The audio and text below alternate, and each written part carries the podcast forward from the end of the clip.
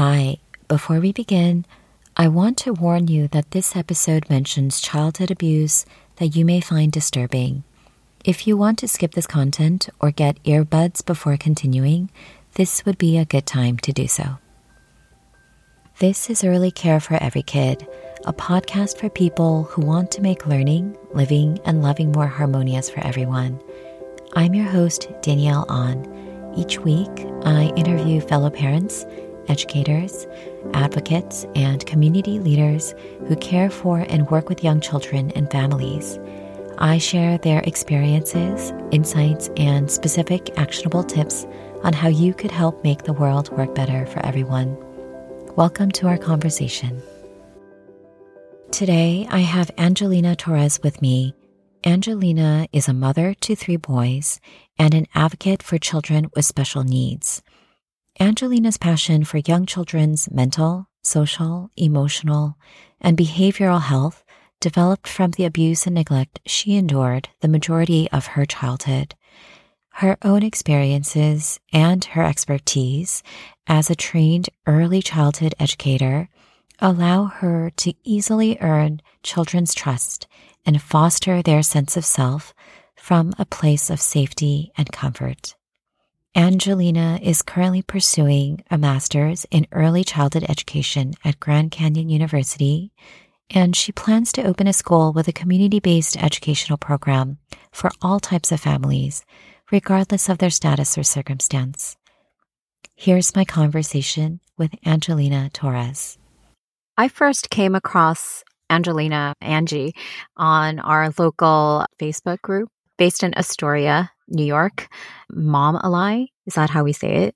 Is it Momali? I called it Mamalai for the longest, but it's Momali. uh, I first noticed a post on equity versus equality and how we might say, oh, give everybody the same resources so that it's fair. But the idea of fairness is actually providing different things to different people is needed that's when it first came into my radar. So I'm so glad to be talking with you today. Thank you for having me. I'm very excited to be a part of this tonight. If you wouldn't mind telling me briefly about how you got into early childhood care. I would have to say that passion first commenced when I was a child myself. Without going too much into detail, I did endure a very underprivileged childhood. And in light of that, it is the core of my motivation to want to be an advocate for all children of all ages, regardless of their status. You could be like the richest white kid in a neighborhood, or you can be like the poorest kid who has limited resources. The framework of my mindset that has evolved for the past 30 years is that all children should be born given the same amount of rights and resources, absolutely regardless of who, where, what you were born into, and that children should never be raised as if they're a product or a byproduct, if you will, from the environment that they grew in.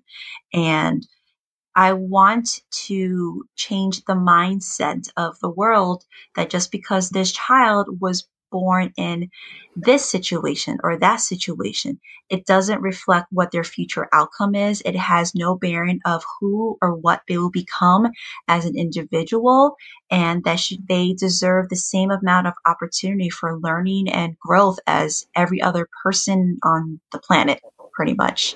And so that developed over the years and also becoming a mother at the not that much of a young age when I was 20, that pretty much solidified my passion for early childhood education and to be an advocate for all children. It definitely added an additional platform in terms of amplifying speaking for children's rights, especially in education these days we see a lot of children because of their circumstances, their location, their race, their socioeconomic status, their inability to learn like other children because of a health condition or whatever the nature could be, that they have limitations. And it's something that I do speak passionately even more because I am a mother of three children and one of them does actually have a disability and two other children do receive services from um, the special education department. So that adds a deeper understanding of what it's like to be an educator and a parent to advocate for children's needs. Mm. That was a long answer. Sorry. No, no, no. I really appreciate that because I think the context and personal motivation is probably the strongest motivator, having come from being in the thick of it, being a mother of three and seeing so many children as an early childhood care provider and educator yourself. So this gives a rich context. I do want to ask why in the early care arena are you invested in terms of your training and your career and where you're going in the future? Absolutely. Great question. That's where everything starts for everyone. That's why you see adults thrive in certain areas, whether it's something from a developmental standpoint or their career. It's all because they got that sense of nourishment and catering and fostering to their early childhood needs, not just education, which is just as important, but you start learning and experiencing from the womb. So, what's to say that's not amplified at an exponential level from the moment you're brought into the world? And it's from that point on, especially the first few years of life, that really does shape what type of individual that person will turn out to be. And of course, that's not to say that it's only based on that. We're all born with innate things about our personality, genetics, and things like that. But there's definitely influential elements when it comes to the environment that you're born and raised in, especially in early childhood settings. When it comes to a child being raised in an environment where basic needs are not met, especially fresh from infancy and toddler, that has a direct impact on their mental, social, and behavioral well being. And if it's not addressed, it absolutely snowballs later in adolescent and young adulthood and adult life.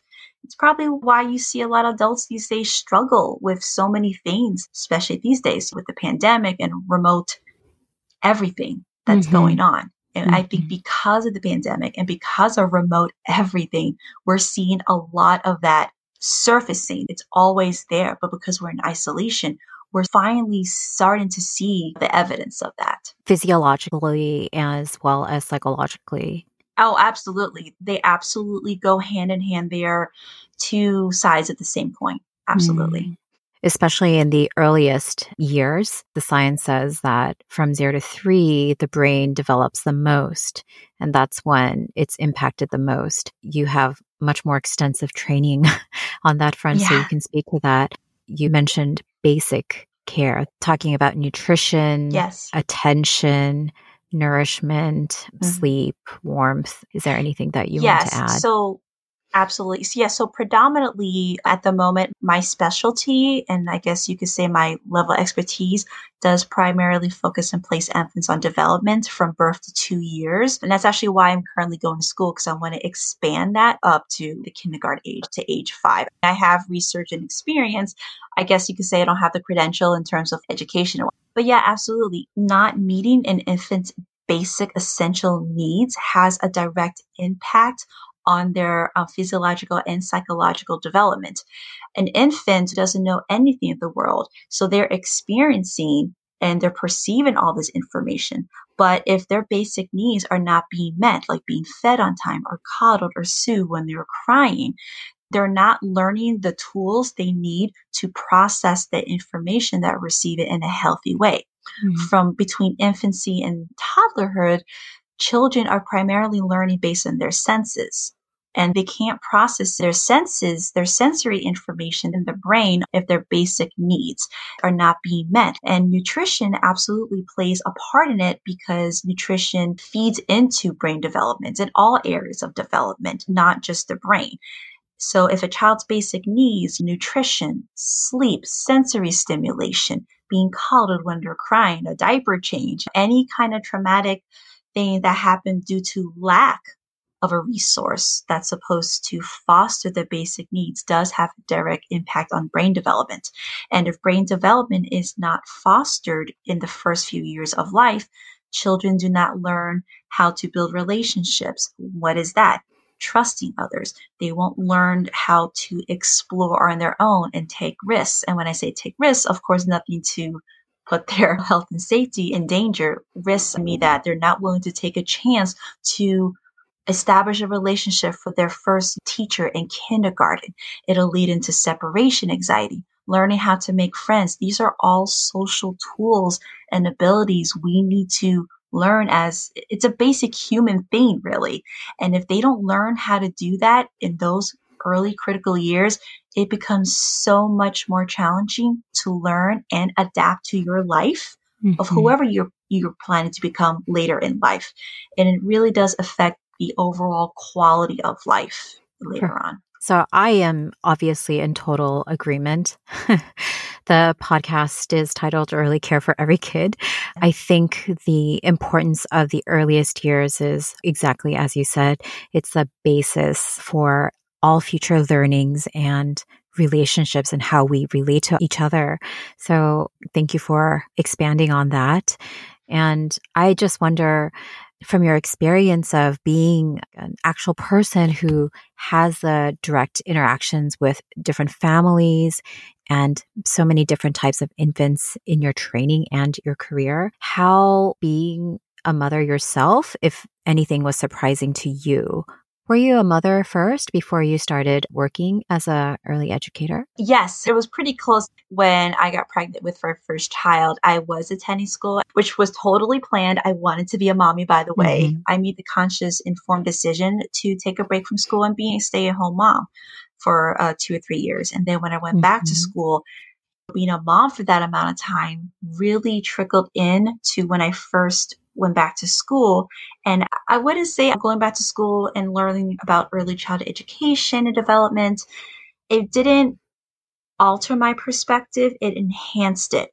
And it enabled me to be more open minded and more open hearted. After graduating, I did work with a lot of different families. And I can say with confidence that if I wasn't a mom first and I didn't have that parental mode triggered, I guess, in my system, I probably wouldn't have been as open minded and open hearted when I started my very first job as an assistant teacher. Actually, I was a floater teacher. They bounced me everywhere, all over the mm-hmm. classrooms. And I can really say that I think I wouldn't have been as flexible working with the different families. My first job was at uh, Bright Horizons, multi-million dollar company. They're all over the world now. And very diverse, first of all. So I got to experience working with families who came from across the globe all the way to New York. And these parents were like anywhere from being journalists and doctors and lawyers and researchers and sciences. And it was amazing. At the same time, the connectiveness I'd had with those families would not have been as enriched if I wasn't a parent myself. Mm. So totally not knocking down educators who are not parents or became educators first and then a parent. It's just a different setting. And it, it worked out for me. And I'm very proud and honored and privileged for that to have been my first segue into mm. being a mom and an educator. When you talk about that kind of open mindedness and flexibility, many other parents might relate to this. But when you become a mom, you're like, oh, I shouldn't have complained about the crying baby on the airplane. or if I'm a mom, I would never do that kind of judgment. Yes.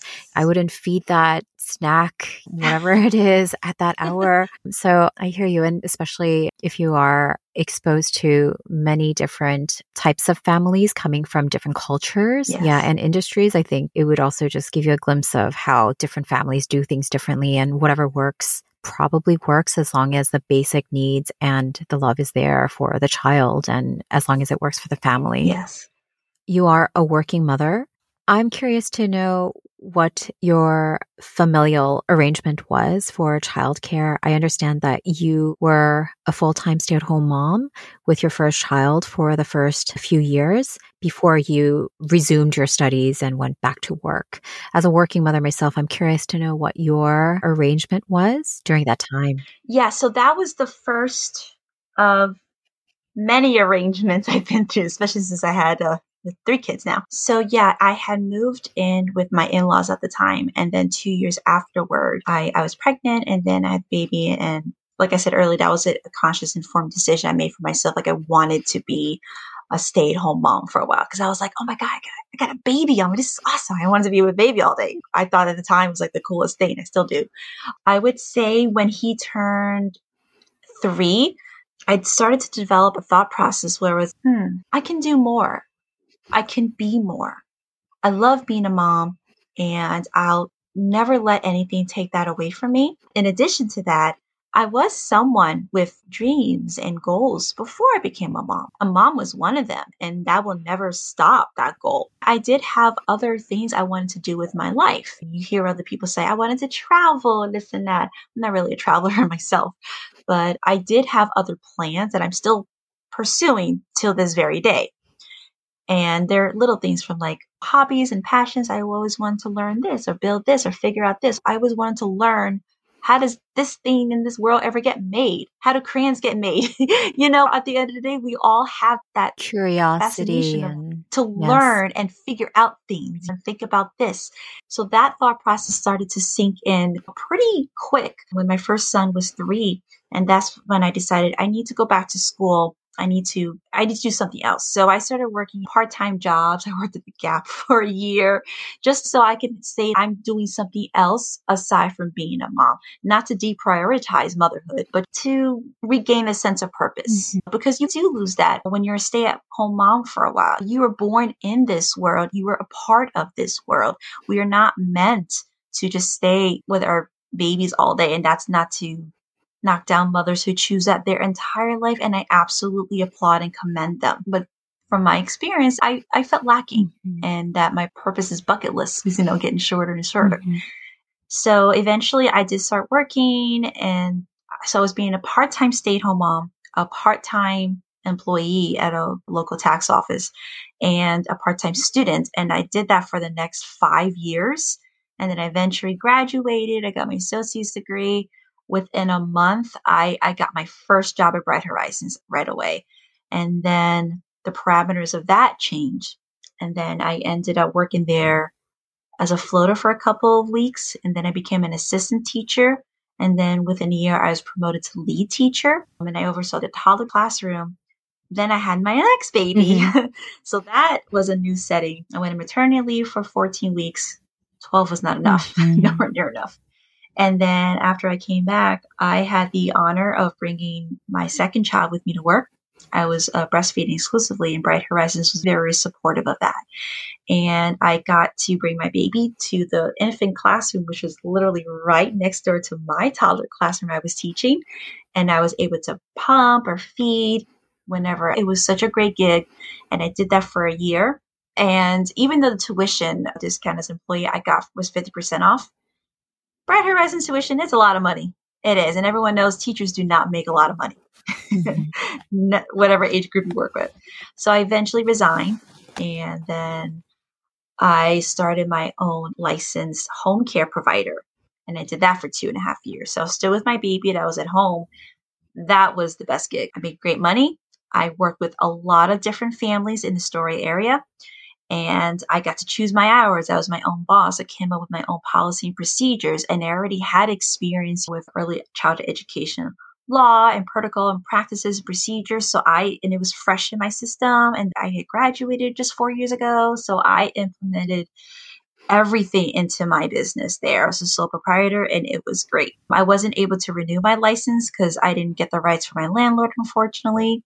So then I worked a couple of other jobs at other preschool settings. So the parameters of being a mom and an employee and educator definitely shuffled up quite a few times for the past couple of years until today. Yes. And your first child was already five. So in kindergarten at that time when you had your second child? Pre K, yeah. Okay. So still in school. That just helps tremendously, I feel, for us to even get the headspace to be able to continue doing what we are called to do, what we envision for ourselves, in addition to being a fully present mother and caring, nurturing mother. And I think it's never an either or situation. I think Exactly. Each person has many layers to who they are and what they can do and what they can share with not only their friends and families, but also just to the world. So I firmly believe that mothers or fathers, but mothers especially, whenever we do something that is maybe a little bit more uncomfortable, maybe um, that might take some physical time away from our children. I feel as long as we are in alignment with what we see for ourselves and what we believe in, I think that in itself is a good mothering lesson for the next generation for them to stay true to who they are because we each have that individual spark that makes right. us special. And what a waste it would be if we didn't allow our children to do that. So, even thinking generationally, right? Our ancestors or parents, what they might wish for us and what we wish for the future generations. I think I love how you made it work. Still making it work. Still making it's, it work. until your last kid is in college and out of house, it's still right. Well, even then, I'm sure it's still making it work. Just totally in a different uh, platform. Right. we are actually recording this like after our kids have gone to bed at night. Exactly. so we are making it work. There you go. We are making it work. Yeah. yeah. Is there a lesson that you would want your children to take away from the time that you have with them?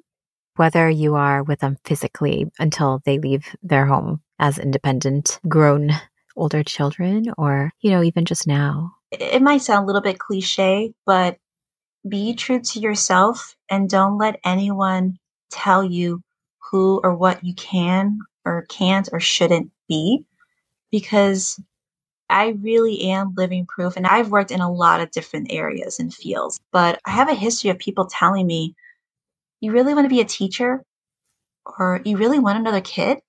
And if your heart is on fire for what you want to be, what you want to pursue, who you want to be, you go for it and it's going to be hard, but it really is so worth it at the end because then you can be standing on top of that mountaintop and saying, I did this, I am who I am, and I'm proud of who I am, and I did it on my own. Sure, it has stepping stones and support to get to that mountaintop. Be true to yourself if this is what you want to do and if this is who you want to be, and as long as it doesn't harm anyone, anything, then why the heck not? Mm. Like, why not is one of my biggest things. I'm always speaking to my children. Mm. I can't do this. I can't do that. I don't know if I should. Well, why not? Why not? You ever come to my house, and you're going to hear me say, why not? Why not? Why not? So, yeah, be true to yourself and don't let anyone tell you who you can or shouldn't be. Mm. I know you mentioned briefly that you experienced your own underprivilege or hardships as a young child that motivated you to want to go into education to yes. give an opportunity for every person. But were there stepping stones that appeared in your path along the way, people or opportunities that helped you become who you are right now that are guiding you on your way forward? I will say I Unfortunately, I had to build my own stepping stones. Literally had to carve them out with stone with my bare hands. I was not given opportunities at all until I left home when I was 18 years old. It was pretty much an escape. Um, I don't mind going into detail a little bit. So I did immensely suffer child abuse in every fashion, majority of my childhood. And it wasn't just the abuse alone, but I was often reminded what I thought was the truth that I won't amount to anything. I can't do this. You're just stuck here. And I was raised in a family household with people who didn't thrive in life because they were probably limited with their childhood or they probably suffer the same thing. At that time, I thought it was the truth. Certainly, I know it wasn't the truth now looking back. And I refused to be a product of my environment. So, a little girl of color who was bullied and went through a lot of child abuse, suffering from family and at school as well, I refused to be another generation of history repeating itself. And I was born and raised in the poorest uh, neighborhoods ever. We were always on food stamps and Medicaid and welfare, the whole shebang. And not to knock down families, individuals that need that, those programs have purpose and they absolutely 100% validate the reason, the agenda for those programs. Unfortunately, I came from a family that did abuse the system. And I didn't want to be a part of that. I saw that my parents were able bodied people I saw that they were fully functional, not in a healthy way, but they could have worked. They could have gone to school. And I didn't want to be like that. I was not going to bed praying and wishing, I can't wait to grow up being like my mom or dad. I didn't have that. And it breaks my heart knowing that other kids are probably in worse situations than I endured. And that's why I want to advocate for children. We as a community are supposed to be providing those stepping stones for them. I know what it's like to have to make those stepping stones. Mm-hmm. And it sucked. It was yeah. hard. It was extremely, extremely hard learning how to learn to do everything as I got older and older on my own. And that's probably why I'm such a great learner and multitasker today with mom and work and balance in school.